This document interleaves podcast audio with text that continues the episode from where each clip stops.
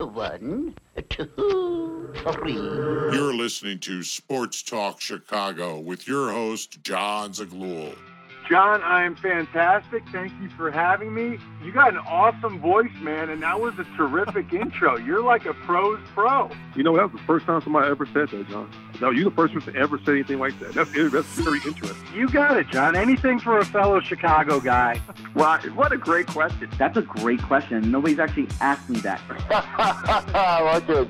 What a great question. I never heard that before. Chase, Chase, wait, wait, Chase Utley is what? You're saying he's not a Hall of Fame candidate? You know, it's it's funny. I, I you may be the only person that I've heard make that connection. Thank you, Jon, for having me. I'm doing great. By the way, you have an outstanding voice.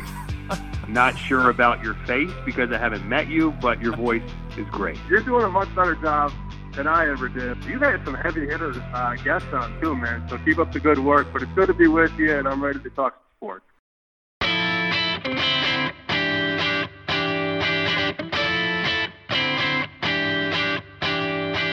Hello, everybody, and welcome into Sports on Chicago. My name's Jon Zaghloul. Great to have you here. Today's edition of the program, it's a packed show today as we're going to talk about Jim Harbaugh and his potential move to the Vikings, Allen Robinson being sabotaged by Matt Nagy, plus a brand new interview as well with Dan Wiederer, the Bears beat reporter for the Chicago Tribune and a contributor to ESPN 1000. We talk with him about the Matt Eberflus and Ryan Poles hirings, what to expect from this team moving forward, and so much more. It's a great interview. That comes your way near the midway point of this show.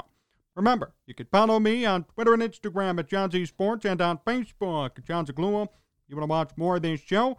Search up Sports Talk Chicago, Apple Podcasts, Spotify, YouTube, and SportsTalkChicago.com. I want to start today with this. The past isn't the end all be all for judgment. That said, it does provide a pretty detailed snapshot of who you are, what you've done, and what your merits are. I want to read you this headline from Fansided. This was written three months ago, so pretty recent. Quote, Michigan fans are calling for Jim Harbaugh to be fired after blowing the Michigan State game. Some Michigan football fans want head coach Jim Harbaugh fired after collapsing down the stretch to little brother Michigan State in East Lansing on Saturday afternoon. So three months ago, Jim Harbaugh could have been fired. Of course, turned the season around, beat Ohio State for the first time in frickin' eight years, and now all of a sudden, he's an NFL head coaching candidate. Explain that one to me. I don't understand the big deal about Jim Harbaugh potentially going to Minnesota or even being in the NFL again. Oh, Jon, he's a winner. Had Vic Fangio. Had a great staff. Had a decent enough quarterback at the time. By the way, screwed Alex Smith. And there have been reports suggesting that he's a fraud. A lot of players from that 49ers team came out later and said Jim really didn't know enough about football. Now, the Chicago sports media circus wants to come out and say Jim Harbaugh's a better man, should have been hired, Matt Eberflus is bad, and the Bears didn't do a good enough search. Look, you know me. This organization, this team's a joke. We all know that. But I will not fault the Bears for not hiring Jim Harbaugh. Sorry. No, I don't care. That's the wrong attitude to have here. Does everybody understand that Jim Harbaugh was supposed to be fired two years ago, a year ago, three months ago? Three months ago, he was supposed to be fired. From college, Michigan. Couldn't beat Ohio State. Now all of a sudden, great head coaching candidate. What the hell are the Bears doing? The guy couldn't win a big game in college. Never won a Super Bowl in the NFL either. Never won. Why is this such a big deal to people? Who cares? Let him go. Let Minnesota hire him. They'll realize right away that he's going to undermine their quarterback, probably displace Kirk Cousins, and they're not going to win. They're not going to win anything significant with Jim Harbaugh. Sorry. And I won't be triggered if he goes to Minnesota. Oh my gosh, he went to the Vikings. I can't believe this. Did you really lose or win, Bears fans? We don't know yet. And it'd be stupid to say for a guy who's supposed to be fired multiple times, oh, yeah, he's the one. Bears lost. No, they didn't. I really didn't even want to spend time talking about this, but it's just endless. The criticism and the berating and the praise somehow for Jim Harbaugh when there shouldn't be. Have we all forgotten about what happened to him? Colin Kaepernick only worked for him for one year, the year they made it all the way to the Super Bowl and lost anyway. And he was fired. Remember, he was fired. Jim Harbaugh was fired. Goes to Michigan, constant rumors about being fired. Constant. It never ended with Jim Harbaugh. Never. Always a problem at Michigan every single year, fighting off rumors, fighting off issues. Couldn't win, couldn't beat Ohio State. but no, it's okay. He's great.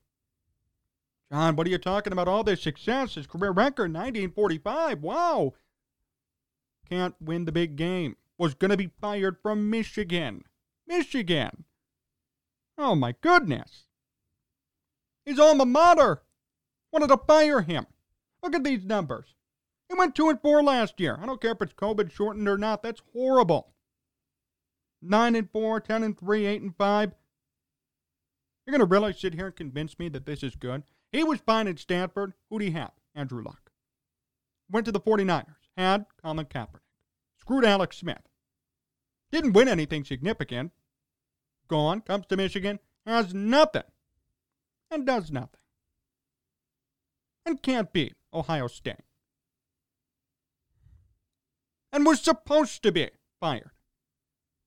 But now all of a sudden, he's going to work great in Minnesota, and the Bears are stupid for not giving him an interview? No. See, people want this to be a good story. Oh, wow, Jim Harbaugh is back, former Bears quarterback. He's going to lead the team. Sure, that's nice, but I'm all about winning. I don't care about the story. The story's always been nice, but the fact is the Bears don't win, and Jim Harbaugh wouldn't help them win. And for those who say he does, you're crazy, and you're wrong. And I can't believe I got to sit here and talk about this, but it's been peddled so much by the media. Why didn't the Bears do this? They had to hire Harbaugh. No, they didn't. He was about to be fired. That's scraping the bottom of the barrel. And look, it would have been fine if the Bears gave him an interview, but not the right choice. Not a good idea. I just can't get over the fact that people are begging for mediocrity here. You know? Begging. Please give me Jim Harbaugh. Can't win. Everybody praised Jim Harbaugh for such a great season. Got an article right here saying Michigan fans are calling for him to be fired. Three months ago. Now all of a sudden, competent head coach, great coach, sought after candidate. Give me a break. What? Because he beat Ohio State? Couldn't win for six years, beats him once. Now all of a sudden he's an NFL ready head coach, Super Bowl winner? The savior? Come on. Wrong. Wrong assessment. There's no need for the Bears to hire him, and you shouldn't be mad if Minnesota does. They didn't poach one of your guys. Okay, it didn't add up. Would not have worked here. contrary to popular opinion, didn't work in San Francisco. Didn't work. Didn't win. And every single year since he's been in Michigan, there's been a report saying he should be fired. Or sources say he will be fired, close to being fired. Never was. It's his own mater. And we got to add things up here. Can't just be thinking, oh, hey, Jim Harbaugh, 49ers, Colin Kaepernick, great team. No. No.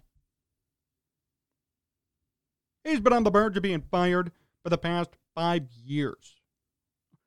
Now, all of a sudden, because of one good year, because they beat Ohio State once, big whoop. How many times have Michigan lost to Ohio State? Ohio State still has bragging rights. Justin Fields tore him up. Michigan. I mean, are we really going to go down that path? Dwayne Haskins tore up Jim Harbaugh. JT Barrett, Cardale Jones, all of these quarterbacks who ended up being busts. But we're going to sit here and say Jim Harbaugh is a great coach. Good idea. Bring him in. Supposed to be fired. Okay? For years. Get over it. I am so sick of people worried about what Jim Harbaugh is going to do. Who gives a damn? Who gives a damn what he's going to do? Not good enough. Wouldn't work for the Bears. Move on. Move on. Look, I know I wasn't a big fan of Eberflus to begin with, and I still want to see results from him before I fully come out and praise him. But I'll say this much much better than Jim Harbaugh. Yes, much better than Jim Harbaugh. I don't want some guy to come in and probably damage Justin Fields because he's done it to Alex Smith. Not win anything significant, come in simply because, oh, he's a former Bear, and probably get fired sooner rather than later. I mean, it's a clear sign when you're being told that you might be fired for five straight years.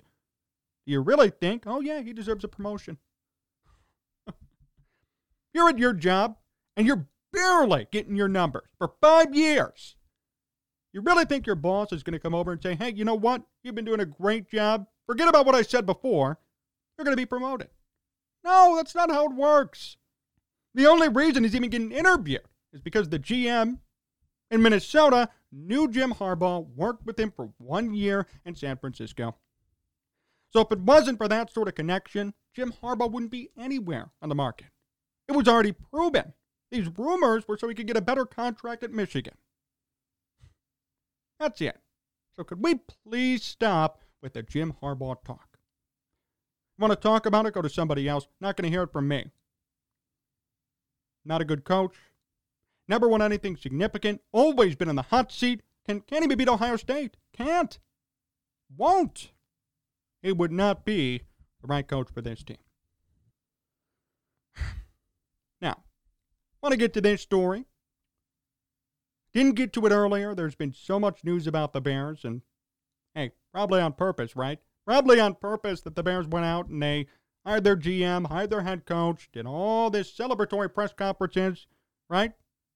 Because this story is pretty big. No one's going to talk about it. No one has talked about it, to my knowledge. I'm probably one of the only outlets who even cares about this story and this player specifically. For those of you who've watched me for years, you know I've always cared about this player. And no, it's not Mitch Trubisky, it's Allen Robinson. He's always been mischaracterized. Always. This past year, great example. No effort? Really? Everybody said, oh, he's lazy. He's such a bum. You got to get rid of him. Well, how about this for a report? A few days ago, Robinson revealed Matt Nagy and the Bears head coach didn't meet with him following the conclusion of the 2020 season. Situation apparently led to Robinson feeling like the team was moving on from him, which isn't exactly ideal. Hmm. Interesting. So, who's really to blame for his tough 2021 season? Hmm? I'll hang up and listen. I never once blamed Allen Robinson for what's been happening. I've supported him since day one because mainly he's a good wide receiver. Now, more than anything, he's a good player. The guy hauled in 100 plus catches with Mitch Trubisky and with the rotation of quarterbacks last season. Nobody does that. Every single wide receiver that you know in the NFL, with the exception of a few, rely on the quarterback. It's a quarterback and wide receiver connection. There are numerous guys who've had great years in the NFL because of their quarterback, not because of their skill set. Their quarterback. There's a connection. Look at Darnell Mooney. Look at Cole Kmet. Cole Kmet's a bust, okay? He's a bust. But you know what? Got a lot of opportunities this year because Justin Fields preferred him. Darnell Mooney, Justin Fields preferred him. Allen Robinson, hurt, and now, as we know, here's proof sabotaged. When I saw this report, I was so disgusted and appalled. I don't understand it either. And I give him all the credit in the world. Allen Robinson deserves all the credit. All of it. Played all year, didn't open his mouth, was being sabotaged behind the scenes, didn't say a word till the season ended. Not a drama queen. Played his heart out. And yes, you know what? I can understand why he didn't give maximum effort. You're not going to give your best if you're not wanted. You're not going to care if you're neglected. He was neglected. He was sabotaged. It's a joke. And I think really everybody should be apologizing to Robinson. And I saw the comments on Twitter. I was just shocked this year. He's a bum. He's horrible. Are you kidding me? 100 plus receptions past two years. Great signing by the Bears, free agency wise. Overall, we're going to sit here and disparage a key part of this offense? For what? I have no clue why this wasn't reported on, why nobody cared about it. It's kind of a joke to me, you know? Same with the Mitch Trubisky thing. No, Jon, what are you talking about? It's old news. Well, you know what? It still deserves to be covered. Just because it's old news doesn't mean it means nothing. It's a further indictment on Matt Nagy, what he did to his players, why he should never be a coach again, and why Allen Robinson has been unfairly judged. Allen Robinson has been unfairly evaluated for the entirety of the 2021 season. He wasn't wanted. He was neglected. Wasn't used. Didn't play a lot. Not his fault. The ball never went to him. And don't sit here and tell me, oh, no separation, didn't try hard. Do you see the report? Matt Nagy blew him off. Some coach, huh? What a great coach. And it's such a shame for Robinson. I feel like it's all been done on purpose, truthfully. I mean, think about it. Comes out, supposed to have a big payday, doesn't play, doesn't get any opportunities, and now it's over. And that's how it ends for him here. And now we know it was Matt Nagy pulling the strings. Why is there no outrage about this? You know, I've never seen fan base and media just so flippant, not caring about situations like this. Now, if this was New York or Philadelphia, oh my goodness, this would be talked about for weeks. Weeks. And here, oh, who cares? Move on. Stop living in the past. No, we're going to talk about this. It's a joke. The fact that Allen Robinson, a top tier wide receiver, was treated like this is a scam and he shouldn't stay here. Go. Find an organization that cares about you. Find somewhere you're going to be treated nicely, like you matter. Not here. No way. Go. I don't even want him to come back. Stick it up to the Bears. Stick it up their butt. Go somewhere else and kill it. And show everybody you're not washed, because you're not. Allen Robinson is not washed up. This was a smear campaign. Not his fault. Why am I so passionate about this? Because he did so much for this team. That's why I care. Think about what he's done, what he's done the past couple of years besides last year. Think about 2018, 2019, 2020, what Allen Robinson accomplished with this team. Historic stuff. Thousand yard seasons, 100 plus catches. Say what you want about Mitch Trubisky. If you think Mitch Trubisky's a bust, Allen Robinson still put up great numbers with Mitch Trubisky, with Nick Foles, when Chase Daniel started. Didn't rely on his quarterback to succeed. He just went out and did it because he's that good. And that's the thanks you get being blown up at the end of the year for a pretty important meeting. And this year, getting no opportunities. Hmm, I wonder why. That's weird. But no, we're going to sit here and call him a bum, right? We're going to sit here and blame him, say he's not shown any effort and that he's the real problem. Give me a break. Allen Robinson was never a problem. Goes to show you his character, too. Never brought this up till the time was right. Didn't want to be a distraction, didn't want to cause problems for this team. Wanted to keep quiet and help them win. Shows he's a team team player, team guy. Loves his team. I mean, this whole story shows character. The whole story shows who Allen Robinson is as a person. He has great character. Outstanding character. To keep quiet about this, to put the team first, to receive all this criticism from fans, people who praised him a year ago to turn on him. And he said nothing. Kept quiet, didn't say a word until now.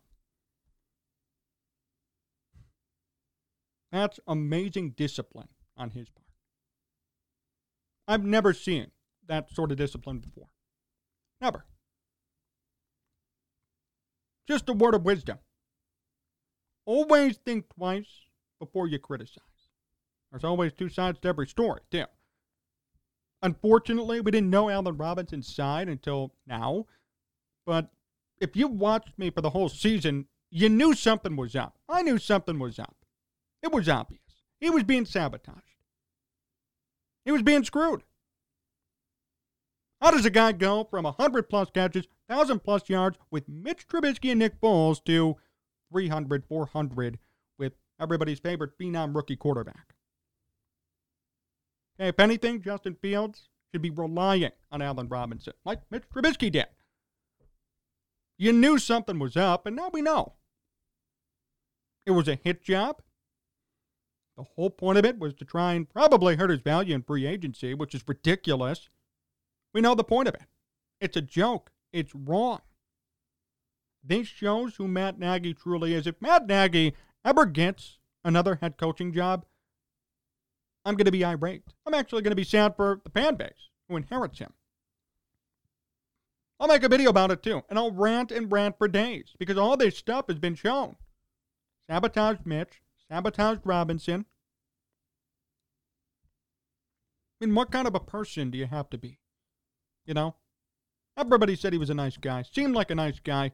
And why the hell are you screwing two of your players? You know, football's a camaraderie, right? 53 guys on a roster, all together, all the time. Wouldn't you want the best for each one of your players? And I had an old coach in baseball when I played. He always said, You guys are my kids. You're not just my players, or you're not my first baseman or my pitcher. You're all my kids. I want what's best for all of you. That's how it should be, right? But no, we had petty grudges. We had blowing off meetings.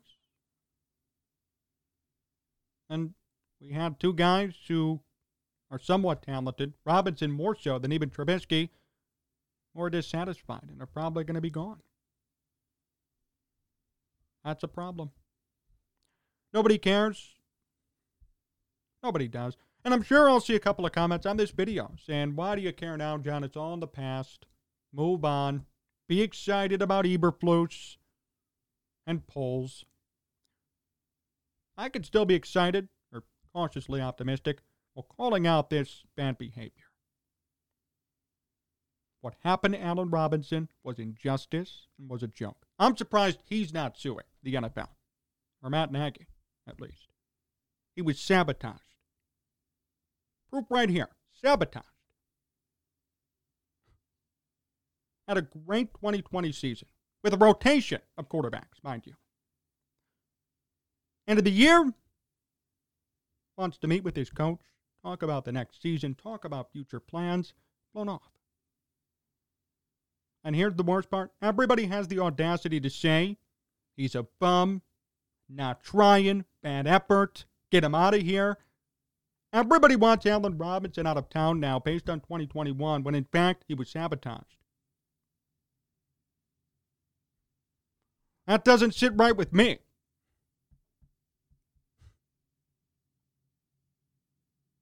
He's a great wide receiver. Proven it time and time again. Not his fault wasn't used. He wasn't used. wasn't cared about, neglected. I'm just so disappointed in how this worked out for him. I wish him all the best. I hope he finds a team that cares about him. But it's a real pain that he had to go through this too. So, mark that another win. Draw the W for this program. We knew it. And those of you, some of you, agreed with me too when I made videos about this throughout the year. That's Matt Nagy, strike two. Sabotages his quarterback, now a wide receiver, his top wide receiver. And many people wonder why his offense didn't work. Well, when you're sabotaging your two weapons, your top two weapons, and you're a supposed offensive guru, yeah, not going to work. The right guy got fired for sure, but Mitch Trubisky's gone, and Allen Robinson's going to be run out of town too. So everybody's a victim for Matt Nagy acting like an ass. That doesn't sit right with me. More to come here on Sports Talk Chicago. My interview with Dan Wiederer comes up next, so stay tuned.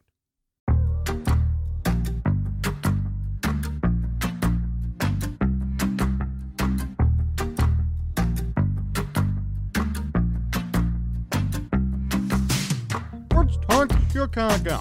We're Jon Zaghloul, and we are back and ready for today's special guest. He's the Bears beat reporter for the Chicago Tribune and a contributor to ESPN 1000. Please welcome Dan Wiederer to the program. Dan, it's great to have you on. How are you? I'm doing good, Jon. We got to the end of the, the, the biggest searches. The Bears are obviously still filling out their front office and their coaching staffs, but the, the two big ones are done. So doing much better now.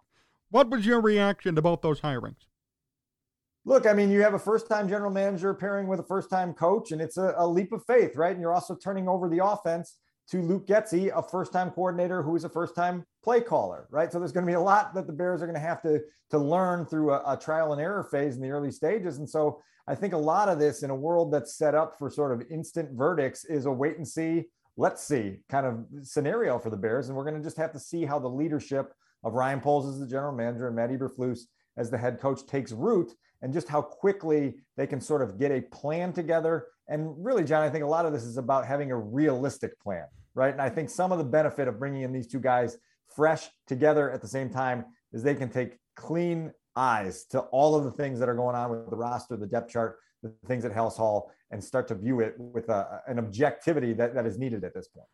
Were they your preferences based on the candidates we knew about? You know, I, I, personally, I probably would have leaned toward. Now, I've said a lot through the early stages of the, the, the search process that I'm fine hiring a defensive minded head coach or a special teams minded head coach or somebody if you believe in their leadership ability and their ability to take over the entirety of the football team and lead it with a style that resonates and brings out the best in both sides of the ball. Given where Justin is at in his stage of development, I would have preferred to spend a little more time digging deeper with some of the offensive minded candidates, whether that meant hiring them or not. The finalist list of Jim Caldwell, Dan Quinn, and Matt Eberflus didn't have a lot of 2022 offensive minded background to it, right? And so, so there's a little bit of that at the end of the search where you say, boy, I'm going to scratch my head on that until we see the results. Obviously, the New York Giants hire Brian Daboll up in New York. That's the guy that the Bears talked to in their initial wave of head coaching interviews. And we're going to have to see what he does with Daniel Jones, right? I think there was a lot of people in Chicago that said, man, wouldn't it be cool to take a guy like Daboll and pair him with a guy like Justin Fields, given the rise that we've seen with Josh Allen and the Buffalo Bills over the last four years and see where that would have gone? That obviously didn't happen. And so we'll see where they go from here. Why do you think they didn't hire Daboll? I mean, he was a favorite for throughout the season, too. I mean, we've heard his name a lot throughout the year. Why do you think at the end of the day he wasn't hired? Yeah, I mean, I think there are multiple layers to that question that we're going to have to dig on a little bit in the months to come. We're going to have to get a little bit better feel for, for where Ryan Poles' head was at as he went into this coaching search. Really, basically got to the end of his coaching search less than 48 hours after he was hired as the general manager. So he obviously had a very strong feeling within him about who Matt Eberflus was. He said on Monday that as soon as they got in the room together, he felt the connection and that really resonated with him. But it is worth asking why not Brian Daboll, given all the things that we've talked about. Now, maybe Brian Daboll was going to follow Joe Schoen to New York all along, and that that was a, a, a, familiarity that felt good to the both of them. But still, the Bears again had him in for an initial interview over Zoom in the first phase and didn't bring him back for an in-person interview. In fact, they didn't bring back Nathaniel Hackett either, who ended up being the head coach in, in, in Denver with an offensive background. And so you, you do have to ask yourself with some of these offensive minded coaches, listen, we're going to have a lot of new head coaches in the league in 2022. And for years to come, it is more than fair to compare all of them side by side, right? Along with Matt Eberflus to say these guys were on the menu at the time you hired a new coach. This is the guy you went to, but how does it compare against all these other guys that were available? Is the Jim Harbaugh situation concerning? Well, listen, if Jim Harbaugh winds up in the NFC North, and if Jim Harbaugh winds up coaching the Minnesota Vikings and potentially bringing Vic Fangio as his defensive coordinator, that's great theater, right? And it's great, uh, you know, just a subplot to all of this that that leads you to ask the questions on okay, what was the the the roadblock there for either side? Maybe Jim Harbaugh had a roadblock, maybe the Bears had a roadblock. Who knows what that was? But if he winds up in the division that you're in, and obviously we know what his track record was in San Francisco, it certainly is concerning, right? That you're going to have to compete against that at a time where the division seems like it's opening wide. And so we're just going to have to keep that on the radar for a couple years as well. Dan Wiederer here on Sports Talk Chicago. Dan, are you convinced that the Bears are going to take the North and never give it back? Am I convinced? No, because I've I've been through nine seasons here, Jon, and they they they they've given it back many many times, right? Uh, they just have not seen sustained success. I think we've talked before on this program. They haven't had three consecutive winning seasons since 1988. That is a long way back now, and so this is a, a very steep climb and a heavy lift for Ryan Poles and Matt Eberflus. I like their ambition. I like their vision. I like what they're trying to sell here. I just need to see it to believe it because I've been through too much following this organization, covering this organization to know that that that's not necessarily been in their DNA for the last 30 years. Was that too bold a claim? Like, should Poles have even said that? I mean, people are going to hold him to that now. They're going to think about that later. I, you know, no, I think it's just one of those pep rally moments that naturally springs up in these introductory news conferences. I think for a, a segment of the fan base, it was a a yeah moment. You know, you feel like let's go, let's go play this Sunday. Let's let's let's put this to the test right away. I think to your point, if if the Bears are stuck in this seven and 10, eight and nine world two or three years from now, it's going to become a point that gets mocked a lot. What about taking the North and never giving it back?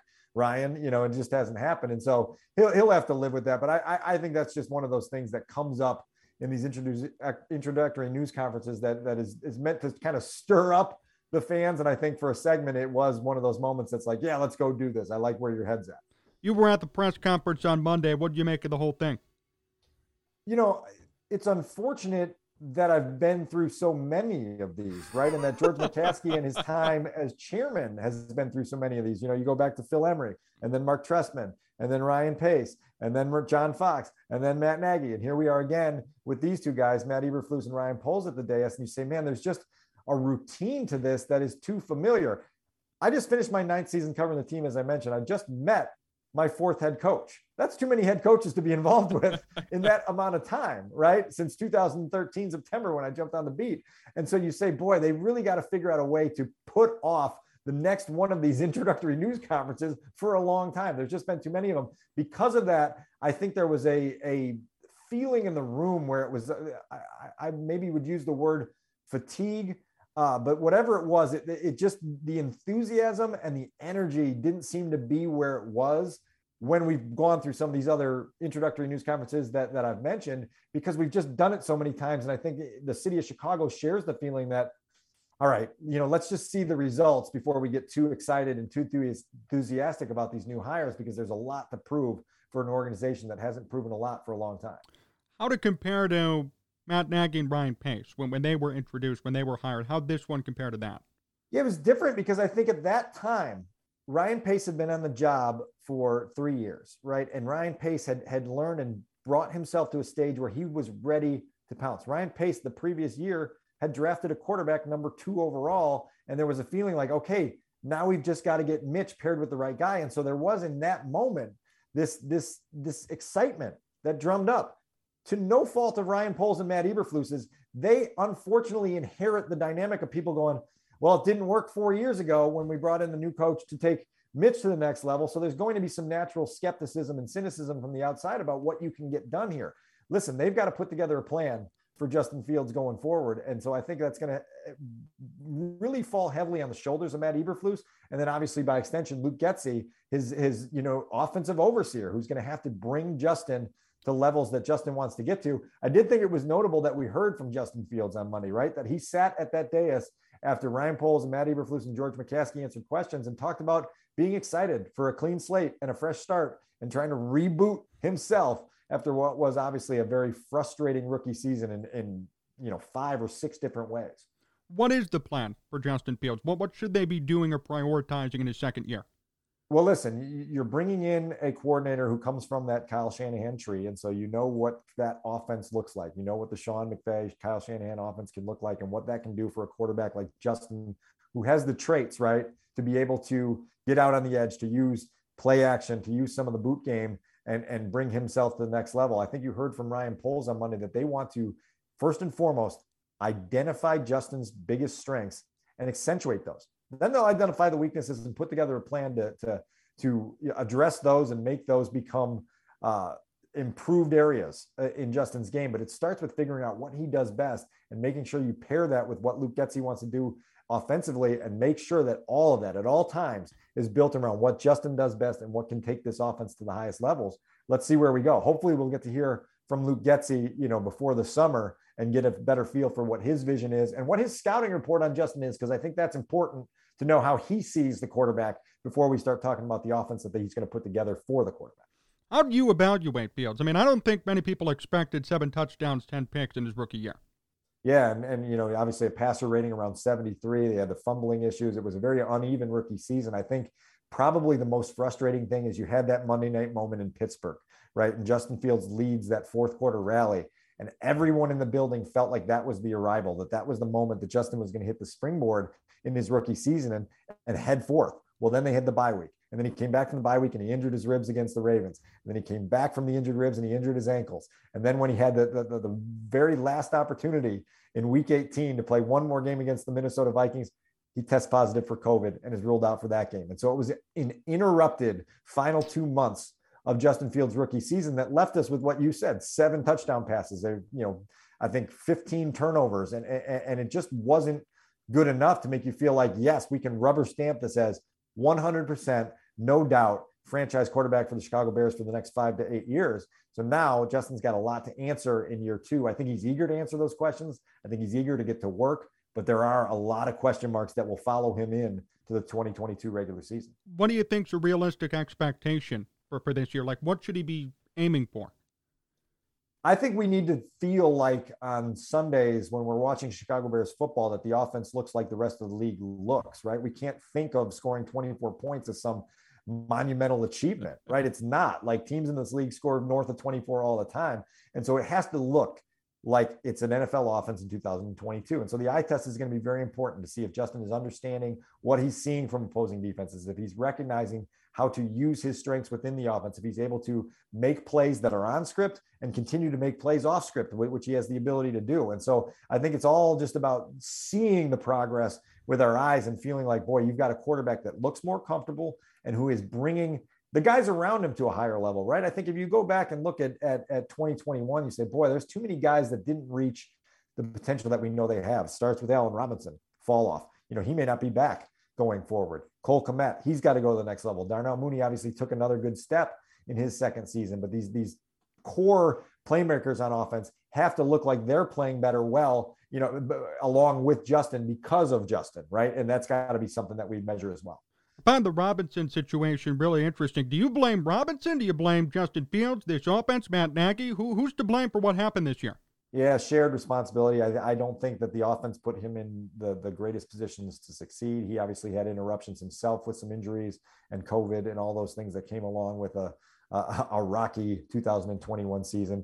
I think what's sad is the Bears had one of their better free agent hits with Allen Robinson, who joined the team in 2018 and showed that he was a guy who could catch 100 balls for you, who could get 1,200 yards in a season, could be that number one receiver in your offense. And now it looks like they're going to go their separate ways. Who knows how Ryan Poles views this? I think if you listen to anything on Monday, there was an emphasis on speed and explosion. Those aren't necessarily the adjectives that you attach to Allen Robinson's game. He's a guy that has done a lot in this league for multiple quarterbacks and multiple teams with his skill set. But if you're hell bent on bringing in more explosion and more speed and sort of rebooting this thing at a time where it needs to be rebooted, I'm not sure Allen Robinson fits in your plans. And so, again, kind of a sad way to close the book on what was a promising uh, uh, tenure in Chicago up until September of 2021.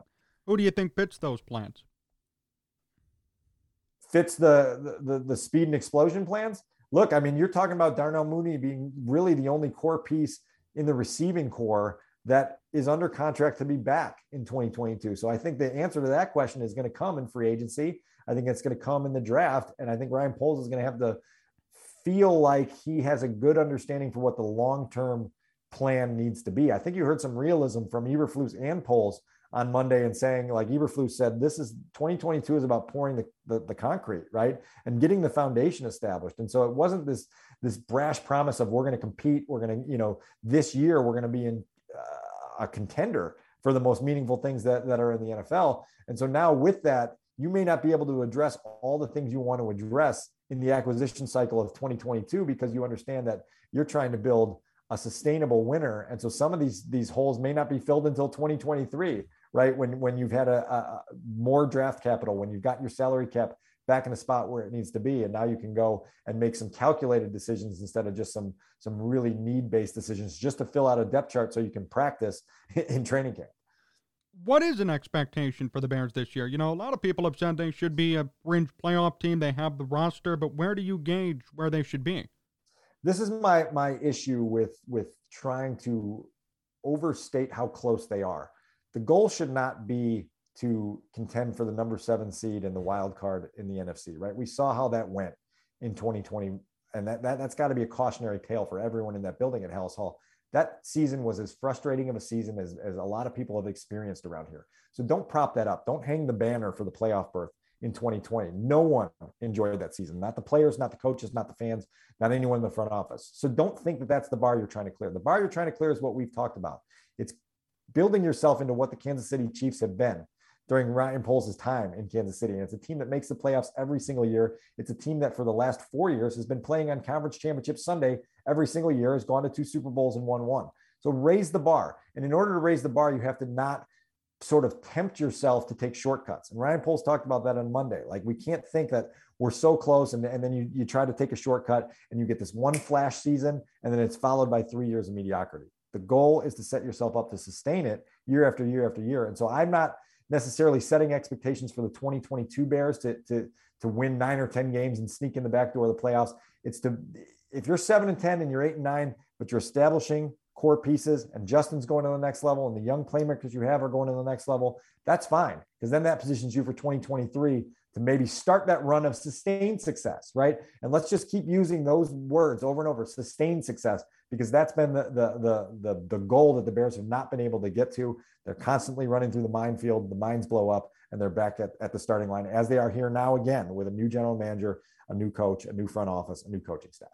That's how you're going to evaluate them, right? When, when you look back at Poles and Eberflus in a couple of years, it's going to be sustained success that's going to determine how good they did. No question. Matt Nagy was the NFL coach of the year three years ago. He's at the Super Bowl, right? In February of 2019, he's accepting the coach of the year honors after winning 12 games and taking the Bears to a division championship. And we all thought at that time, boy, this looks like a promising window that's opening for the Bears to be in this hunt, contending for a Super Bowl, you know, for the next several years in a row. It didn't happen, right? That they fell off, lost more than they won over the last three years, had to reboot the whole thing. And so, yes, sustained success, it has to be the measure for these guys. And, and, and that's okay if it starts out, uh, you know, and it's not 12 and four and it's seven and 10 instead. And, and, and but you see um, that, that you're putting things together that can be sustained and, and, and we'll see where they take that. You mentioned Matt Nagy. Wanted to ask you about a couple of reports that came out about Mitch Trubisky uh, blowing him off at the end of the 2020 season, and now Allen Robinson come out and said the same thing. What's your reaction to those two reports? Yeah, I think this is just kind of the byproduct of losing, right? And and things go south, and they go south in ways that that the team can keep under wraps while it's happening, and then it goes south in ways that when a new start begins, you know, people start talking and sharing their experiences and their frustrations about why it went south. And so I think it's all illuminating that that this did not sort of build the momentum that 2018 should have provided, and and that when the offense started to struggle, there the disconnect sort of came in a little bit, and so that's it's something that all coaches and all general managers have to figure out a way to deal with. I give the Bears credit for for limiting the melodrama and this dysfunction to the level they did, but that's not the end goal, right? The goal is to win football games and do so in a way that gives everyone the belief that you're the leader that's going to take this thing to the next level. And so that's that's now Matt Eberflus's challenge to avoid some of those potholes that Matt Nagy couldn't. Would you say Matt Eberflus is going to be a good leader of men? you know, you, the the scouting reports you hear from people who have coached with him and people who have played for him are positive, right? That that he has a way of connecting, that he has a way of setting a standard that also is accompanied by accountability, right? It's one thing to set a standard, and then it's another thing to make sure that your guys are meeting that standard. And if they're not, they're punished for it, or they're called out for it, or other guys who are meeting the standard are propped up and said, These are the models of what we're trying to do here. Matt Eberflus has all those qualities. Over time, we're going to have to see how he does in this head coaching chair. He told us Monday, look, he's going to hand off play calling duties of defense to his coordinator. That gives him more opportunity to move around, to be present in offensive meetings, to be able to, to be a resource for his offensive players and coaches. We'll see where he goes with that. I think you certainly like some of the things you've heard from Matt Eberflus and about Matt Eberflus. And now, again, going back to the start of what we talked about, first timers have to learn how to do this on a new stage and as you know, Chicago's a different stage than Indianapolis, than Kansas City. And so you better be prepared for what comes with that, you know, more intense spotlight as well. Yeah, Dan, you're going to hold them accountable. More to come with Dan Wiederer. In just a moment, stay tuned. This is Sports Talk Chicago.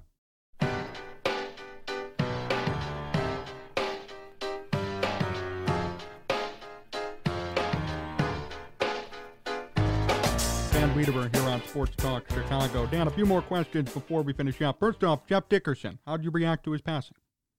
Yeah, very sad, sad, sad moment for me, Jon. And, and Jeff is a guy that, that I went to college with back at the University wow. of Illinois in the late 90s. And so we've known each other for more than two decades, right? Obviously became a lot closer when we got on the Bears beat when I came back to Chicago in 2013. And Jeff's positivity, his perspective, his ability to balance a very uh, demanding job with some of the things he went through in his personal life, obviously losing his wife to cancer a few years before he himself fought his own battle with cancer and handling all that with the grace, the positivity, the energy, the loyalty to his friends. It's something that you heard all throughout the, the, the days after he passed that was so ever present with everyone who had a relationship with Jeff. You felt his energy and his positivity and his loyalty and his ability to, to pick you up, even at times when probably he was the one that that needed to be picked up more with everything he was dealing with. And so tremendously sad. I was very pleased that we were able to name the Good Guy Award that the Pro Football Writers Association Chicago chapter gives out to, to players uh, in the Chicago Bears organization that that that best sort of exemplify the the camaraderie and the spirit between you know team and media and to, to rename that the Jeff Dickerson Good Guy Award was was cool because there's no better guy than Jeff Dickerson. And so to have his name attached to that's going to be fun going forward. What will you remember best about him? The positivity. I mean, the positivity. I mean, Jon, this is a guy who lost his wife to cancer and then with a, a young son is battling his own fight with colon cancer, which spread to his liver and then ultimately took his life. And yet no one who was around him in 2021 ever felt those down days from Jeff. He was always full of optimism and energy and and belief that he had the strength and, and conviction to fight it. And it's a lesson for all of us as we go about our, our, our daily lives and try to keep our own issues in perspective that there's there's just something uplifting about someone who can attack the most serious and and and just deep issues that you can find in life and do it with such positivity and grace. I remind myself of it every morning that listen like you got to dig deep and you got to find that positive energy within you and do what jd would have done and Dan, before we finish up today, last question: What's the most memorable moment you shared with JD? So I, I am going to give you two because they, okay. they they they kind of contrast one another. We had dinner, uh, Jeff, myself, and and Rich Campbell at the Versace Mansion in Miami before the Bears played the Dolphins in 2018. It was just a really kind of lavish dinner. Drank a lot of wine together, had a really good night, and just really soaked in the camaraderie of that. Jeff was also a big fan of going to the Hibachi Grill at the mall in Bourbonnais during training camp. So you cannot have two bigger contrasts than the Versace Mansion and the Hibachi Grill at the mall in Bourbonnais. And to be able to have the same amount of fun in those two venues tells you a lot about the company you're sharing, right? And so I, I, I always bring that up because it just it tells you kind of that it's about the, the the the people you're with and the spirit of the people you're with more than the environment you're in because you can have fun anywhere you go, and that's certainly one that I like to share.